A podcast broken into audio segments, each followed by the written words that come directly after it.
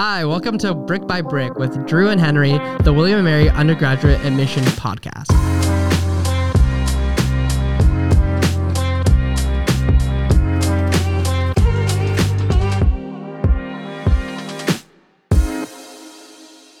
Podcast will cover topics ranging from resumes to financial aid and everything in between. Throughout this season, we will be interviewing higher education professionals from across William and Mary to give you the best advice on how to traverse the maze of college admissions. So, a little bit about me. My name is Henry Millar. I am a senior here at William and Mary. I am studying computer science on the pre-law track. I am from Fredericksburg, Virginia, and my fun fact is that I have been to Chipotle Mexican Grill 100 days in a row. Oh my God, that's insane. Hi, I'm Drew Kittredge. I'm from Alexandria, Virginia. I'm a biology major on the pre med track. Um, and one of my fun facts is that I'm a twin. Oh, very cool. Very cool. I did not know that. So, today's podcast episode entitled Building Your Path is all about finding the right fit college. Today, we are joined by William Mary's Associate Vice President for Enrollment and Dean of Admission, Tim Wolfe. Thank you for joining us today, Tim. Thank you for having me here today.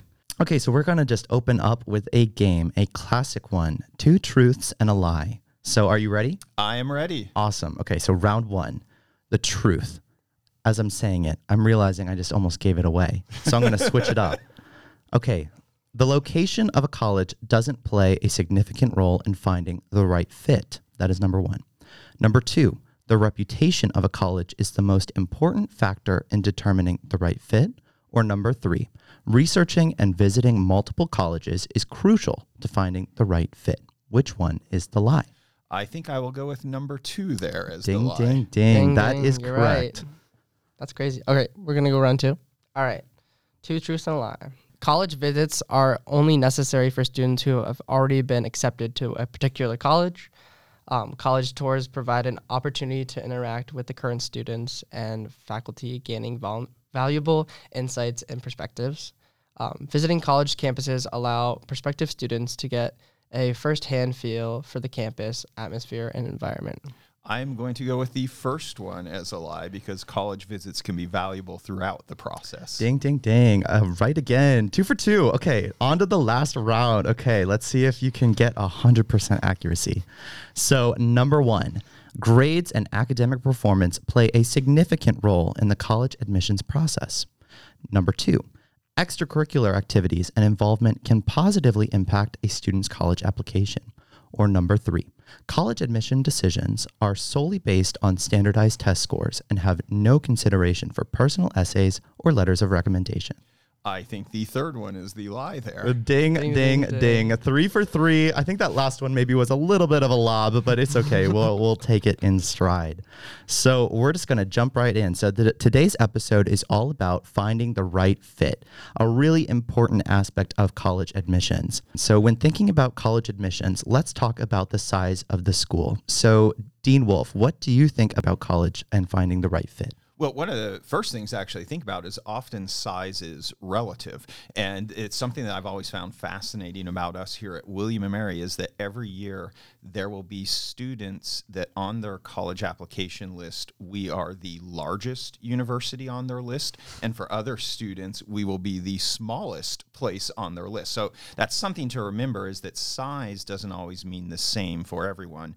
Um, ultimately, I, I think some of the big things to think about when you're considering size of the university is how will that impact your experience and to think a little bit more about how are you going to actually be involved? How are you actually going to be involved at the academic level and the student life level? On the one hand, a university could have 500 different majors, but if 485 of those are ones that you have zero interest in, that isn't going to make a, a big difference in, in your experience. Uh, same thing in terms of student life is trying to find what are those specific areas that you're most interested in being involved in and how easy is it going to jump in and, and make that transition. Yeah. So, how do you think students should gauge the outside environment of a school? Well, I think that's a good point, actually, Drew, because a lot of times students will immediately associate the surrounding city or town as defining right. the student life experience. And the actual reality in many cases is while that's part of your experience, it's a small part of the experience. And right. I think an important question students should be asking will be how does student life take place? Is it on campus? Are the activities, the events on campus? Uh, or is it something where all of the student life is you disperse into the city? There's not right. necessarily a right or a wrong there. It's a matter of deciding how do you envision your college experience and how do you want it to be involved. I, I will say, uh, I in my experience, in addition to working in college admission, I actually had a chance to spend a few years on, as a high school college counselor, and it always fascinated fascinated me with students who would come into my office with their list of schools and they would say, I really want to go to a city. I really want to be in a city. I really want to be in a city. Then they would take their college visits. They would show up. They would start taking the tour and see what a specific campus was and say, oh gosh, I didn't actually realize that's what it meant to go to a school in a city. Right. Again, there's no right or wrong for everyone, but it's important to understand what it really means in each different location. Yeah. So in my college experience, my counselor started breaking down what a college would be like into three different categories suburban, urban, and rural. Um, there are a ton of schools that actually don't fit into these categories. How do you think students should navigate the in between? Well, I think that's a fantastic point because what you've touched on is our natural tendency to oversimplify a process. Right, right. And what happens there is students see those three categories. They're often the ones that are used in guidebooks of urban, suburban, or rural. And right. there's no ambiguity there, there's no overlap. And, and the reality is, many places might actually fall in the middle of that. Uh, you can go to a place in a city and it can be two different experiences. Um, I had a chance to recently go through this as a, as a parent, as my oldest daughter is in college now. And I remember um, going around on the college visits and uh, one place or, or one city in particular that she was interested in. I said, Hey, we're going to visit two different schools that both technically are in this city, you're going to see they have vastly different campus experiences or what that campus feels like. Again, not judging one or the other is better, but it's important to, to recognize what those differences mean. So I, I think when you're considering what does it mean to be an urban environment, what does it mean to be a suburban or to rural, is to really dive into that a little bit more. What's within walking distance of campus? Um, what's within easy access to campus. How expensive are things to, to take advantage of? That's a big part too. You can mm-hmm. have something that's maybe only 10 or 15 minutes away, but are you going to have the time and money to be taking advantage of that? So I, I think really being th- being able to think of it, especially on a daily life approach of what those resources and opportunities are going to, to mean to you. No, that's a great point about actually what you would be able to do on a daily basis. And one thing that um, my sister, of all people, actually recommended to me was look at the restaurants near me mm-hmm. in the college town and see kind of what you could really be doing on a very simple social level uh, because that is a pretty big part of your college experience and if i mean if there is a really good fit for you then that's awesome. But if not then that's definitely something to take into consideration. So in talking about um, you know geographical uh, diversity of colleges uh, let's talk about financials. Uh, so i think this is a really good segue as i think one aspect of financial fit is also the travel expense for a lot of schools. Um, so, would you like to talk about that, Dean Wolfe? Yeah, well, well, in general, I think, of course, financial fit is an important part of this process. And just as you're thinking through uh, different types of universities, you're thinking about how um, you know, how competitive an admission process might be as, you, as you're putting your list of, of colleges together. It's important to think about financial fit, and those are discussions that I hope families will have early on in the process. Uh, it's important for parents parents and students to talk about that um, together. And it is perfectly fine to apply to colleges where you don't know for sure if it's going to be uh, affordable option, but it's important important to make sure that you do have some options on your list that right out of the gate you're comfortable with. The reality is, a lot of times, um, unfortunately, students will eliminate a school from their list because they just look at the sticker price and they assume, or they look at a characteristic like it's a private university or I'm an out of state student in a public university, and they assume it's not going to be a financial fit only to miss the opportunity to realize that universities are the single largest sources of financial aid. And what we're trying to do is provide financial aid to, to support students and, and make it affordable option. In, in terms of costs, I think you mentioned the, the travel costs, and that is something important to, to think about. Also, the cost of living in the area. That's another one when you talk about in different environments of really understanding what is the cost of living in that specific geographic uh, area area. I will say, uh, in terms of actual need based financial aid packages, which at a place like William and Mary and most of our kind of you know top national peers, overwhelmingly our financial tends to be need based financial aid. Um, cost of travel is incorporated into the personal expenses. So when our financial aid awards financial aid um, offers, that includes recognizing there is going to be some personal expenses there. But I do think, to your point, those little additional expenses are ones that you need to be thinking about of what that total cost of attendance is. Yeah, thank you for mentioning that. I feel like that wasn't expressed during my college admission process. Um, speaking of that, it's a frequent practice for students to gauge how likely it is they will be admitted to a university. I remember during my process, my counselor helped me break up schools into reach, target, and safety. How do you think students should gauge the academic rigor of a university in thinking about college admissions? Yeah, well, that's you, you hit on an important point there because you, you, the word the words you first used were the academic component, yeah. but what actually you were referring to there, right, was admission selectivity, right? Uh, and you know, there certainly at times may be some overlap there, but those two things are actually not synonymous, and and that's the when you ultimately think of you as a student and finding the right fit for you. Uh, unfortunately, I think people too often assume that that by nature, the more selective an institution is, or the harder an institution is to be admitted to, that that automatically means it's a better fit for you. And that is not at all the, the case. So I think it's important when you're considering the the academic fit of finding, you know, a few different factors. One, are they going to have the types of academic programs that I'm interested? In some cases, that may be really diving into specifics in terms of majors, but often it's not. Often for most students, you will find that there are multiple majors that will suit your needs and, and suit your aspirations. But finding is this going to be the type of curriculum, the type of questions, the, the type of atmosphere that I'm going to grow as a, a student within. Um, I think you need to, to look at from academics what type of support am I going to have? Uh, I can't stress enough the importance of having mentors, having advisors, and are you going to have access to uh, faculty who are going to push you and support you? Those things go hand in hand and make for the best experiences. Are you going to have um, advisors and staff to, to help? Help you?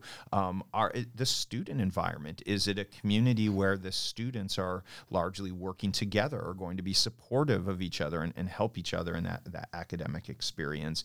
And then the, the final thing too, I, and I think this is one that is is overlooked uh, sometimes, is so often much of your academic experience is based on the students around you. So ask some of those questions or get a sense of who are the students that are going to be around you. Are they do they have the same level level of academic aspiration and inspiration that, that you do? Um, do they bring different experiences and perspectives? Are they curious? Um, are they going to, again, push and support you? I think those are, are the two goals uh, hand in hand. Thank you for that, Tim. When speaking of a major and programs, you know, one thing that came to mind was that a significant amount of schools require that their students apply into a major when they apply out of high school. How do you think a high school senior might best gauge the fit of an academic program without actually being in a collegiate environment as to make that big decision? It's, it's a, a great question, and, going back to one that, that Drew referenced earlier when you were talking about the the location of a school. That's another one where I think all too often it's oversimplified, and the message that is hammered home to high school students is that somehow they're expected to know exactly what they want to major in, or they're going to major in, exactly what they want to do, and that they're supposed to know this coming out of high school. That that's uh, you know, preposterous in, in Yeah. many ways, and and, and I think many of us will spend a fair amount of time trying to you know find what is it what is the path you you want to follow. And and the reality is most high school students have been very limited in what types of academic programs courses they've been able to take. That makes sense. The fundamental purpose of high school is laying that academic foundation. So as a student you're not likely ever to have had coursework in anthropology. You're likely not to you might have taken language coursework but you might not have done linguistics. Uh, you might not have had a chance to really fully dive into uh, environmental science or some, some other areas. So uh, i hope that students will remember one of the great joys and benefits of college is the opportunity to explore new things. And um, I, I think going into college with ideas of what you're interested in and having focus absolutely. But also it's important to go in with an open mind and, and being willing to look at and explore new areas. Back to your, your original point henry i, I think you, asked a question of where when students are applying to colleges and if they're applying to specific major this is one that's very important because it varies from school to school. And there are certain majors certain programs um, a couple that come to mind frequently are for example um, uh, specific engineering programs nursing. There are some programs like that where yes the student architecture is another one where they if they're if they're if they want to do that at the undergraduate level at that school they will probably have to apply specifically to that school. Um, many other places like william and mary in general and many of our peers um, you are not applying to a specific major. You are applying to the school in general. Uh, you will know or you might share information about what you're interested in so we can help provide more information um, to assist you with that but often in most places there's an opportunity for students to apply just in general or that may be the only thing that's allowed So let's talk for a brief moment about postgraduate outcomes. And I'd like to tell a little story about myself. So when I came to William and Mary, I was thinking I was going to be a software engineer after graduation. I would naturally come to be a computer science major, and last summer I was able to get an internship as a software engineer at a financial tech firm. So I really enjoyed that experience as it frankly was very eye opening and revealed to me that this was not going to be the path for me. So I view that experience so fondly as it allowed me the opportunity so early on in my undergraduate experience to be able to make due changes and explore other paths that I think honestly just might be a better fit for me. Um, and I had so much support from a lot of the like career centers and support offices on our campus. And so I know it may be jumping the gun just a little bit, but looking at college from the view of a high schooler, how might someone in that position accurately gauge the types of support that they could expect from college career centers, you know, alumni, and more of these types of resources?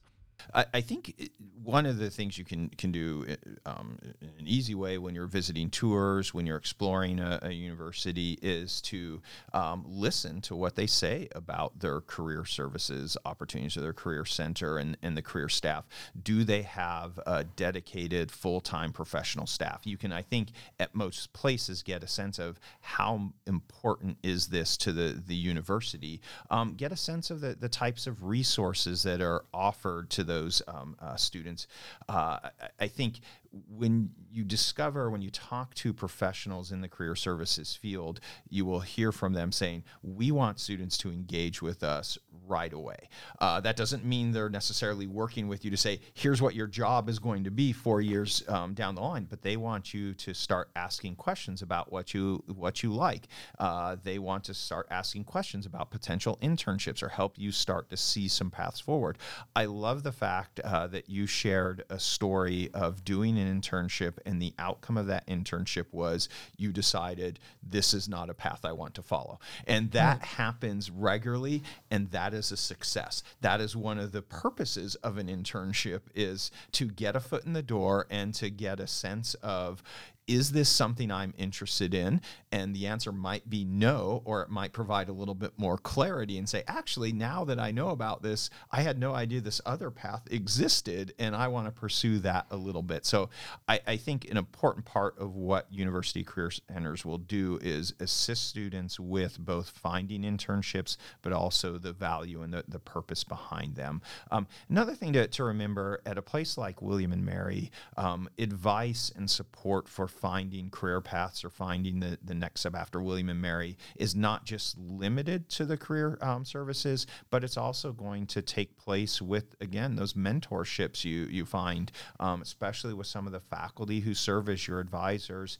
Um, when you consider a place like William and Mary, there's no doubt that a large number of our students are going to ultimately go on to some sort of graduate or professional school, that the undergraduate education provides a, a clear foundation and prepares them for those paths. But for a lot of our students, just considering the, the, the quality, the academic strengths they possess, their goals and aspirations, a lot of times they're going to also be looking at graduate and professional school. So I think that's another important um, point to consider is how strong is that preparation? How does that work? Who's there to support you in those goals and aspirations too? Yeah, and that is one thing that is so great about William Mary is that they will continue to work with you after graduation. Yeah, that's a fantastic point, and, and that certainly is the case here at William and Mary. By no means, and I realize that the focus of this podcast is broader and, and more than just William and Mary. We do right. not ha- are not the only ones with that. I think we do a great job with that, right. but that is an important part of getting a sense of you know how strong is the overall alumni network.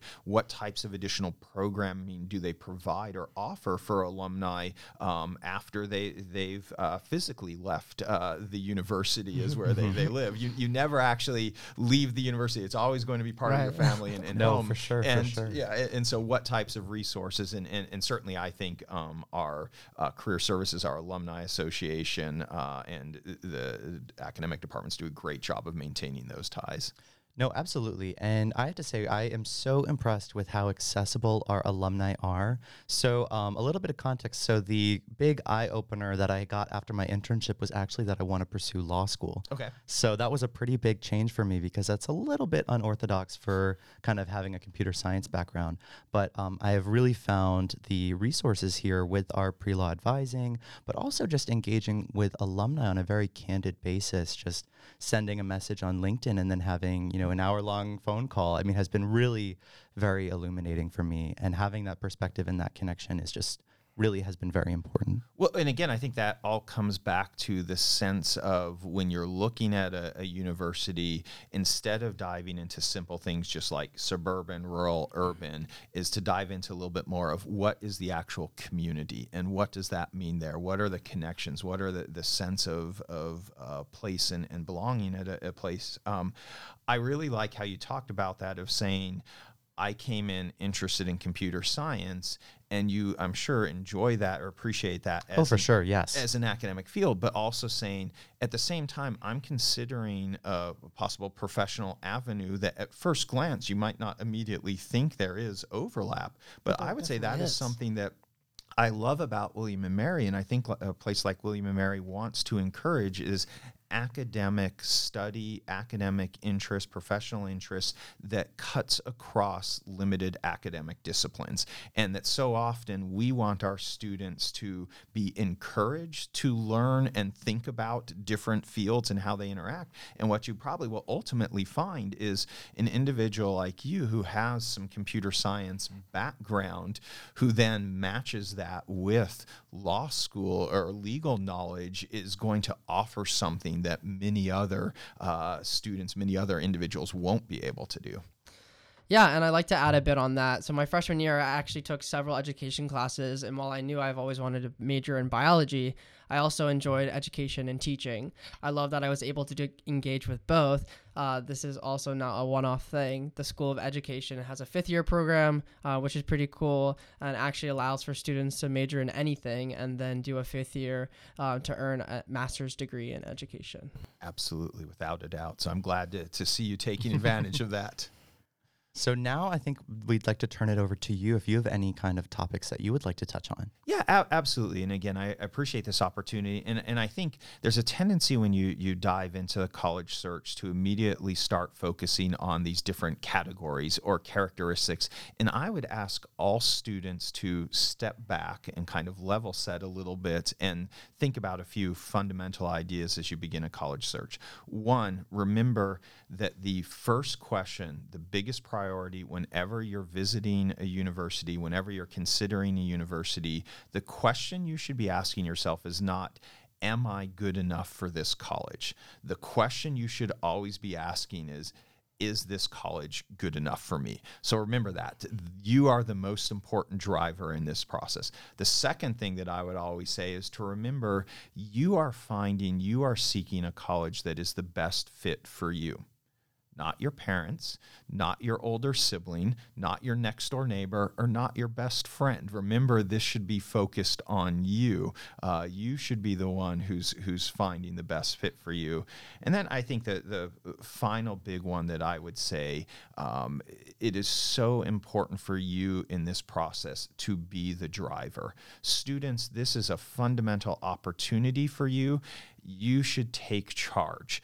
If you don't, if you leave a vacuum there, somebody else will step in and take charge, and that person is not you. So I encourage you to be the driver in this and really use this as an opportunity for self discovery and, and growth. And that means the little things. Students, if you are going to visit or sign up for a tour, you should be the one registering for the tour. When you show up to check in for an information session and tour, make sure you are uh, the one who's doing this this, own this process, and you will feel that much better about it when it concludes. That is such a great point. Yeah. And I wish, honestly, that I had taken that kind of perspective when I was thinking about colleges maybe a little bit more. Um, because it really is just so much more empowering when you finally you know get to that decision process time and you kind of have your options and you're thinking about what you're going to do next um, i think that is just it's so it feels like it's yours. I, I really want to echo what you just said. I really like how you use the word empowering in that. And when you think about this, fundamentally, the college search is less about the specific college that you land at.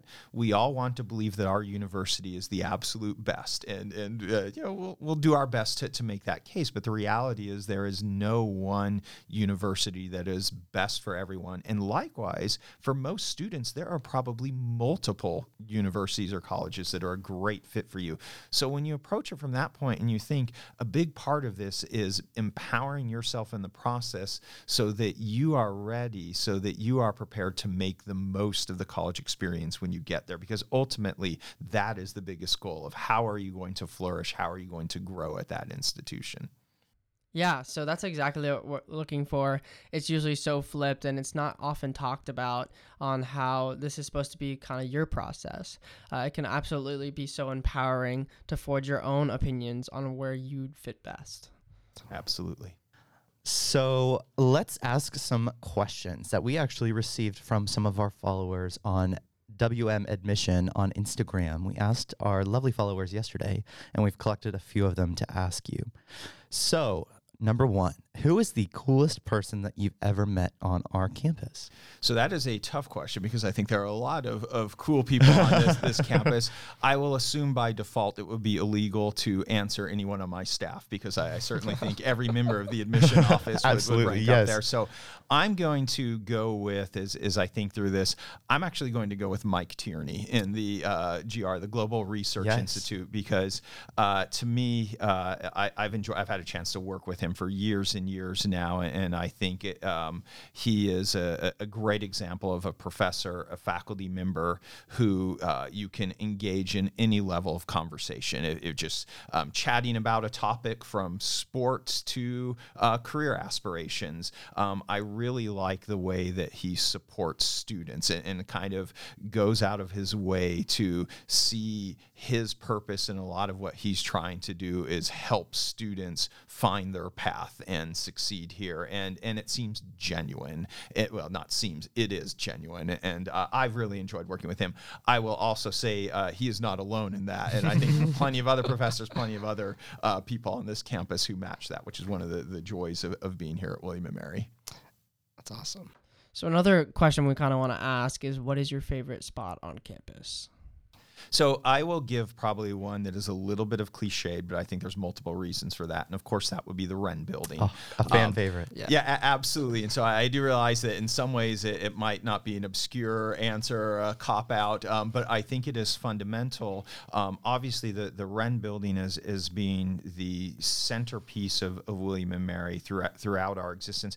I think what's somewhat unique about R- the Wren building for us compared to some historical buildings and facilities elsewhere, it is still a very active, very integral part of the campus community. And I think that's why it's so important. Um, I never tire of walking across campus and walking by the Wren building. I, I never get tired of, nor do I ever fail to be uh, in awe of it. And I mm. think anytime you walk by it, you're just inspired and you just immediately think of, all of the ways that students have come through that building, um, all of the events, all of the, the fundamental components of the William Mary experience that, that still take place there. And it is something that has been a consistent part through generations of uh, William and Mary. I will say on a, on a personal uh, note also, I, I did actually propose to my wife in front oh, of the, no the Wren building. No uh, so that is actually from a, a personal mm. standpoint has some, some added area of uh, or a component of significance there too. That's awesome. That is a very cool story.